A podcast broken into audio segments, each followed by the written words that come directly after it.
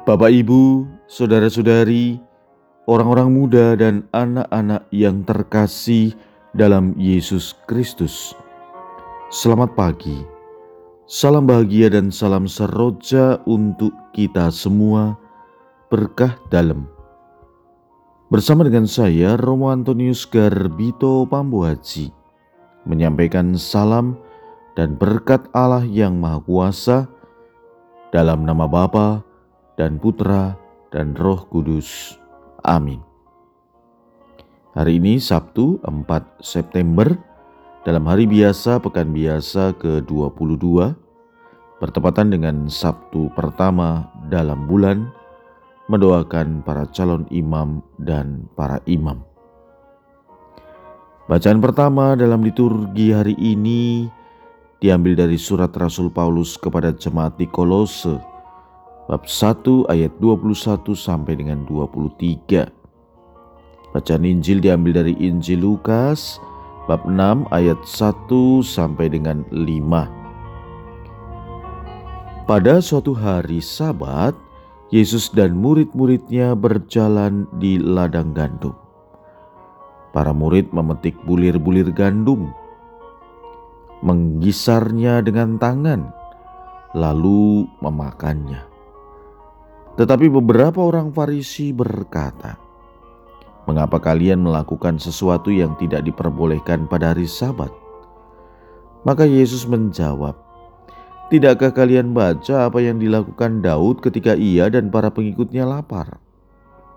Ia masuk ke dalam rumah Allah dan mengambil roti sajian.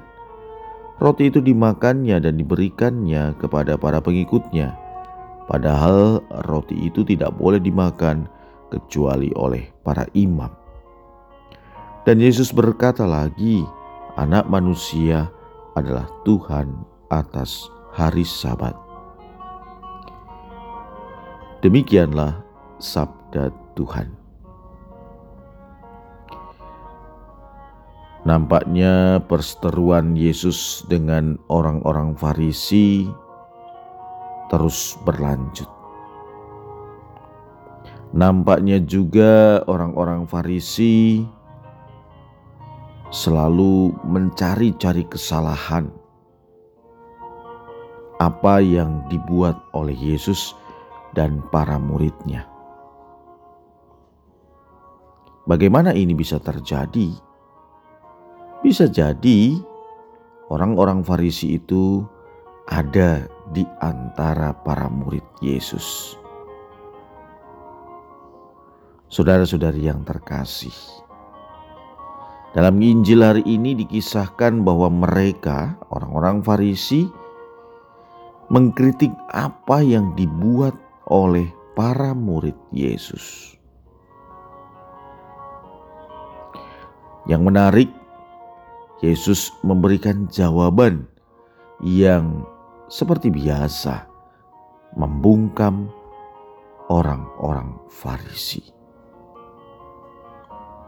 Kisahnya diceritakan bahwa para murid memetik gandum lalu menggisarnya dengan tangan dan kemudian memakannya.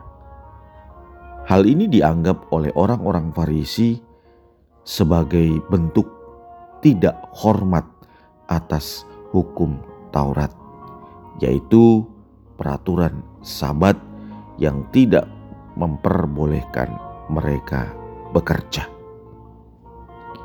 Yesus memberikan jawaban. Memang tidak dijelaskan bahwa apa yang menjadi alasan para murid memetik gandum lalu memakannya. Namun, bisa saja tindakan itu diartikan karena mereka memang sedang lapar. Hal itu nampak dalam jawaban Yesus yang dengan tegas mengatakan bahwa keselamatan hidup berada di atas segalanya, bahkan di atas aturan hukum Sabat. Saudara-saudari, aturan dalam bentuk apa pun akan runtuh apabila hal itu menyangkut soal keberlangsungan atau keberlanjutan hidup manusia. Karena nilai hidup itu mengalahkan segalanya. Dalam hidup kita sehari-hari, banyak kita jumpai aturan atau perundang-undangan. Tentunya, semua hal ini dibuat demi sebuah tujuan, yaitu supaya kita bisa hidup lebih baik, aman, dan teratur.